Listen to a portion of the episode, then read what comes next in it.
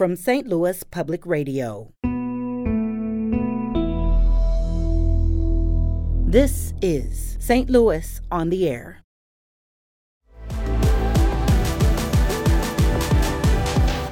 You know, we've all seen these sort of viral videos. You have one that takes off, nobody comes back. People came back. People came back. Yeah, that's that's where I was lucky. Uh, One of the the first ideas I had about YouTube is that you have to have a lot of content. I think some people probably think, oh, this is so nice. He can just sit there in his pajamas and his bow tie and, and record himself talking. There's a lot more There's that a lot goes of work. into this. If, if you want YouTube to pay like a job, you have to treat it like a job.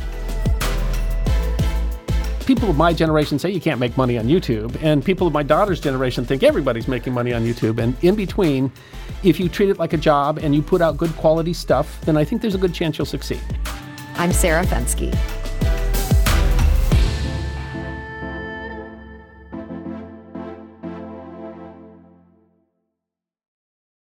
If you're trying to get up to speed on a fascinating but forgotten chapter in world history, you might well find yourself on Lance Geiger's YouTube channel. The bow tied, bespectacled resident of O'Fallon, Illinois, has posted more than 700 videos, each offering a straightforward, fact filled narration. He calls himself the History Guy, and he's notched more than 161 million views. I've loved history since I was a little kid, and I firmly believe that history does not need to be boring. And so I created the channel The History Guy, five minutes of history, to tell stories of forgotten historical events and people that really deserve to be remembered in a format that fits your busy schedule, with all the videos between five and 15 minutes long. From ancient history to modern history, if you love history, this is the channel for you. And that is the history guy who recently nabbed his one millionth YouTube subscriber. And the man behind the bow tie joins us today. So, Lance Geiger, welcome. Welcome. Great to be here. Thanks for inviting me. So, Lance, you started this channel in 2017. You'd been laid off from a corporate job. Had this idea been in the back of your head even before that?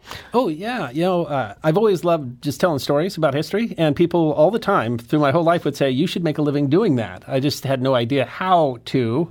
And it was really when I was kind of forced to that I, that I figured it out. So, I imagine there's a lot of listeners thinking, well, why not just become a history teacher? You didn't go that route at all. You got a master's in something else, and you just kind of let history slide for a while. I did. Well, I mean, it was always kind of part of what I was doing. Yeah. But, uh, you know, I, I guess life just kind of led me different directions. Uh, and then by the time I was looking at doing it, of course, it would have been quite a lot to go back and get a PhD or whatever. But I mean, I am a history teacher. I just got to do it in a, in a more fun format where I get to talk about what I want to talk about. and a much bigger audience. Yeah, That's true. So initially, this audience was not that big. No, I think it was just my mom and I. Yeah, so your mom's faithfully tuning in. Um, you know, there's so many people who set out to try to become a YouTube star, and there's very few who hit this level of success. What was the key for you in this taking off?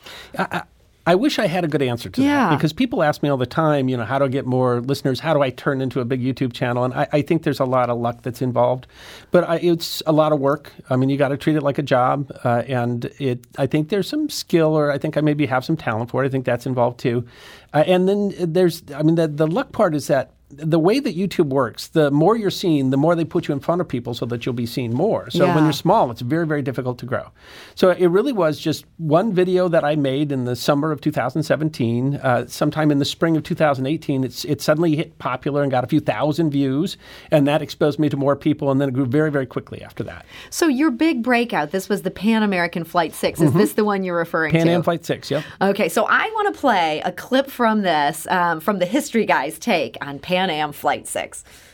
On January 15th, 2009, U.S. Airways Flight 1549, under the command of Captain Chesley Sullenberger, was forced to ditch in the Hudson River after engine failure, making international headlines and turning Captain Sully into an international hero.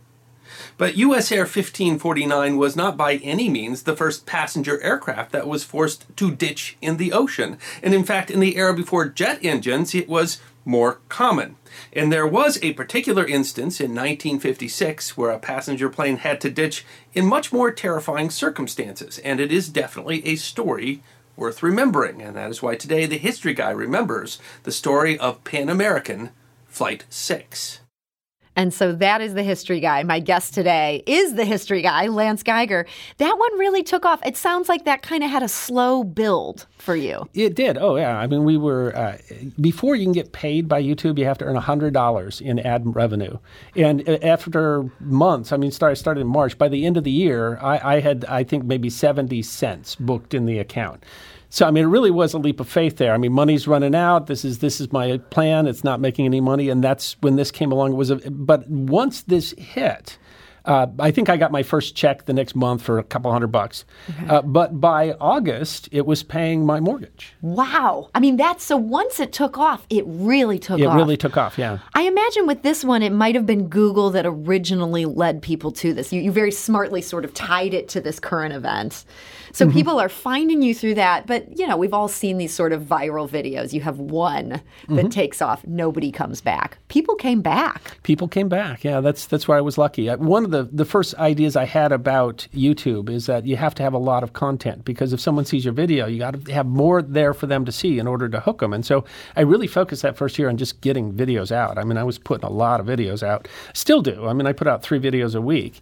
I mean, uh, that seems like a lot of work right there. yeah. I think some people probably think, oh, this is so nice. He can just sit there in his pajamas and his bow tie and, and record himself talking. There's a lot more There's that a lot goes of work. into this. If, if, you want YouTube to pay like a job, you have to treat it like a job. That's what I would say. I mean, so that, that's one of the misconceptions. I mean, if you people of my generation say you can't make money on YouTube, and people of my daughter's generation think everybody's making money on YouTube, and in between if you treat it like a job and you put out good quality stuff, then I think there's a good chance you'll succeed. So it makes sense to me now that you're sort of maintaining this pace. I mean, you have all these eager, eager viewers. I mean, reading your comment section, it's like a comment section nowhere else. People are so engaged. They're bringing ideas to you, they're mm-hmm. just eating this up. But I imagine back when it was just your mom watching, you might have started to second guess yourself a little bit. Oh, absolutely. Yeah. As a matter of fact, before Pan Am 6 hit, the, the month before, I almost gave up. Uh, and uh, my wife, uh, we were no longer married, but my wife at the time said, "Don't don't give up," and I didn't. I'm interested that she said, keep going with this because I feel like if this were my husband, I'd be like, you got to go get a job, honey. Like, we need a salary coming in here. She believed that, that you had she, this concept that worked. in it, and she believed it was going to work. Yeah. And, and uh, so she was there and, and let me keep going. And, and then, because uh, her job had some difficulty. So in mm-hmm. August, I could say to her, you know, you don't have to stay there because this is paying the rent now if you want to do something else. And so you were able to kind of return that I was favor. able to return the favor, yeah. So as you say, this, you know, once this Pan Am video took off, a whole lot of things began to take off. It starts paying your mortgage. This is now not just your salary. You have employees. I have employees, yeah. How many employees do you have? I have two employees, and they're, and they're family. One of them is yeah. my, my ex wife's sister, is my business manager, and she handles everything that's not making videos. Uh, I wish I'd, she'd been with me today because I got lost on the way to the studio. Carolyn helps me with things like that. You needed her there. Yeah, I do. I'm, I, I pretty much can make videos. That's what I can do. Uh, and then my son, my oldest son, Josh, who's 30, and he works for us now. He writes about half the scripts now. He runs the podcast. And so it's it's a small group that's all together, but I mean that's what allows us to keep up the pace that we do. I mean that's pretty cool. The fact this is able to pay three salaries. Absolutely, is, you're living yeah. the YouTube dream here. Yeah, absolutely. Yeah, and and it, you know for like Carolyn, for my business manager, it meant she didn't have to drive. She's got four sons, and yeah. she didn't have to drive in the city anymore. She could work from home. And uh, for my son, it's just a, it's a dream to be able to work with him. He's amazing, and, and we get to talk an awful lot. He lives in Wyoming, so I don't get to see him all the time. Uh, and to provide a salary for him to do what he loves, I mean that's that is living the dream. Yeah, that's amazing. I want to talk about this podcast in a minute, but before we, we talk about that, I want to talk about these videos because what makes it so interesting is you're finding so many different random stories. And even for people who consider themselves well read, they might be shocked at some of these things that, that you're coming up with. And then you're also keeping it so factual, like you're not just on there sort of like giving a screed. What's the hardest part of this? Is it finding the idea to begin with, or is it getting the good information so you can then uh, you know, turn it's this the research. I mean, finding the. I mean, there's just plenty of ideas out there. So it's. I mean, that's that not can a be. There's, there's, days when you're sitting there and you're like, "What am I going to do tomorrow?" But most of the time, that's not a. Sh- no, I've got a thousand topics I think bookmarked on my on my laptop. We get every time you make a video, you probably get 50 good topics from the from the people responding. So your commenters really are oh, giving oh, yeah, you yeah. fuel at this point. Yeah, we have a we have a box for that. We have a, an email box of just suggestions at But we almost can't even keep up with the box. I mean, with all the stuff that comes in. So it's there's just plenty of history out there and plenty of ways to find it.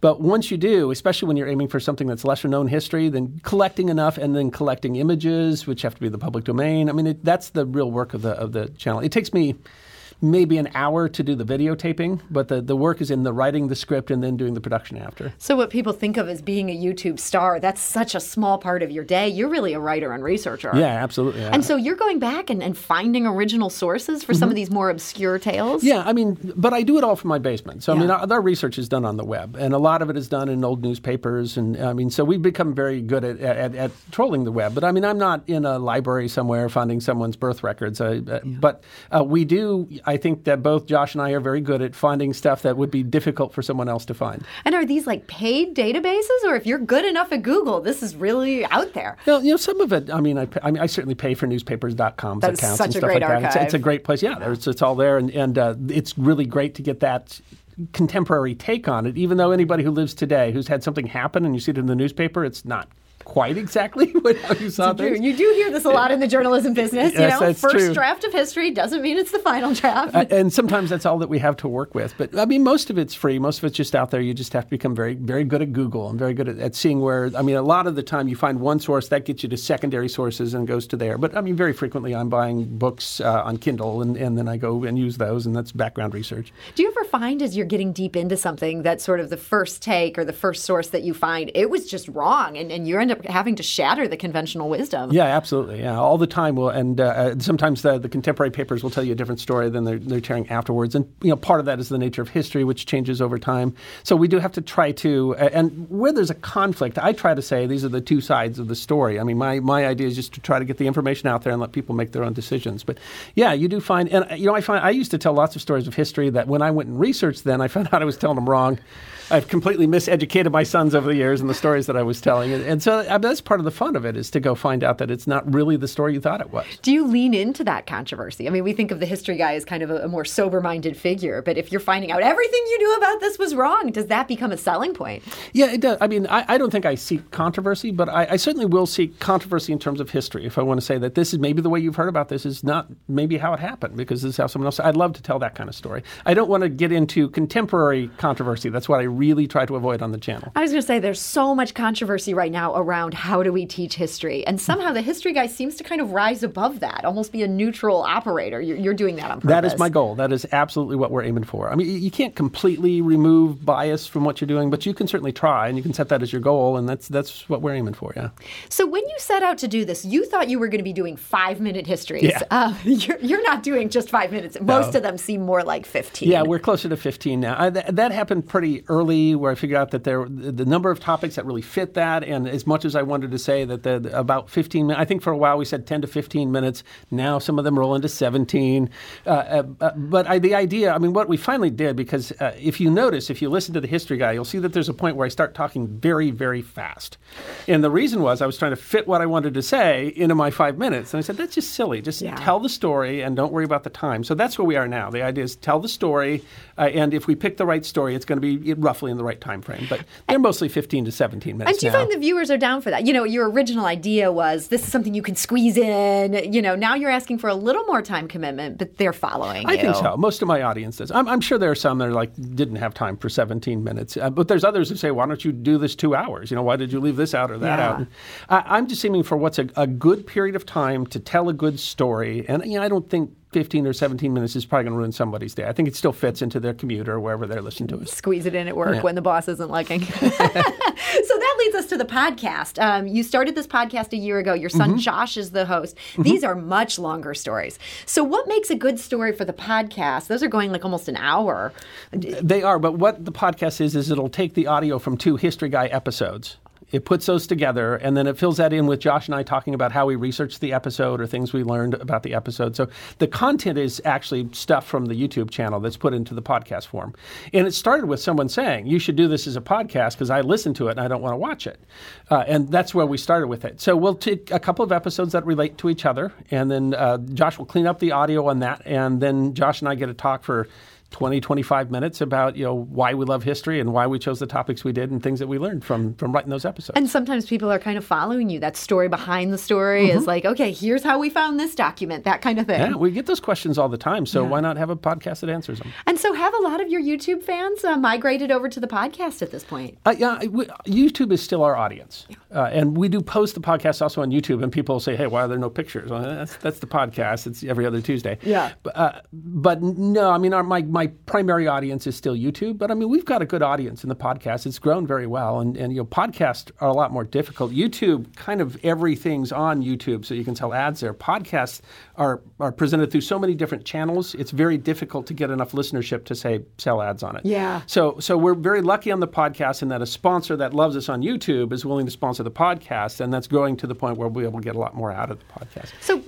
podcasting is certainly something everybody seems to be getting in on, but it also feels like there's a lot more competition on YouTube. You've got major like studios and, and mm-hmm. producers mm-hmm. going up against you now. Is it hard to sort of maintain to keep those subscribers coming back? It is. That's the shift in YouTube, the great shift in YouTube. I think partly occurred because of COVID, is that a lot of major studios, like the, the History Channel, took a lot of their old content and they were trying to sell that as a pay channel. Apparently, that didn't do well. They just People put it don't on like YouTube. to pay, yeah. Yeah, and so so now I'm, I'm competing with these, you know, someone who's got much bigger budgets than I do, and that's that's a struggle on YouTube. But I think that there's still an audience who like these these individual creators that are the heart of YouTube and enough to keep it going. But we're certainly looking to other ways to kind of diversify the revenue stream. So that's not the only thing that we're doing. Give us just a, a little foreshadowing of it. Where might you go with that? Uh, well, uh, there's a there's a great organization called Magellan TV who we advertise with a lot. Who is what they have is a, is a subscription service for documentaries. Uh, they're going to have on things like Apple TV and Fire TV. They're going to have a what they call a linear channel, which means like traditional television. It's it's not on demand. It plays mm. when it plays, uh, and it's supported by ads. And we're going to be a part of that, and relatively soon. And, wow. and I'm excited to see how that goes. That's so cool. Well, the history guy nothing stops you. You've got all these new, you know, you're, you're keeping this going, this this thriving business. I got to ask in just our final minutes here, or final moments here, TikTok, such a huge thing, so short. Would the history guy ever go on TikTok? I, I, I don't know that it's my. I, I, think we actually probably do have a TikTok page. I, I don't know that's my format. I'm not sure how much history I can fit into it, but you know, it's, uh, I'll think about it. You're never going to say never. Yeah, I'll never say never. well, Lance Geiger, thank you so much for joining us today. Absolutely, my pleasure. Uh, the History Guy releases new episodes every every Monday, Wednesday, and Friday. You can see those on YouTube. We have a link to Lance's channel on our website. That's stlonair.show. This is St. Louis on the Air on St. Louis Public Radio.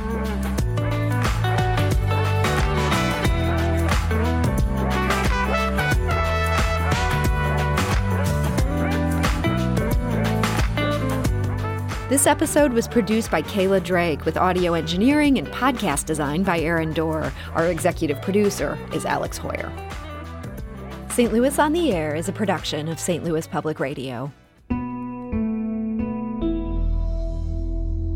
Understanding starts here. Do you find yourself regularly listening to episodes of St. Louis on the Air? Suggest us to a friend you think might enjoy our conversations. And leave us a review and rating on Apple Podcasts on the App Store. It's the simplest way to help people discover our show. Thanks. St. Louis Public Radio is a member supported service of the University of Missouri St. Louis.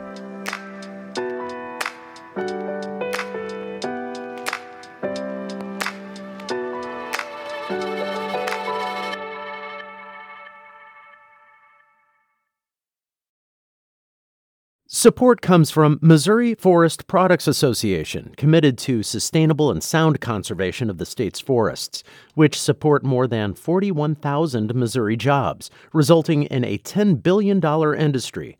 ChooseWood.com.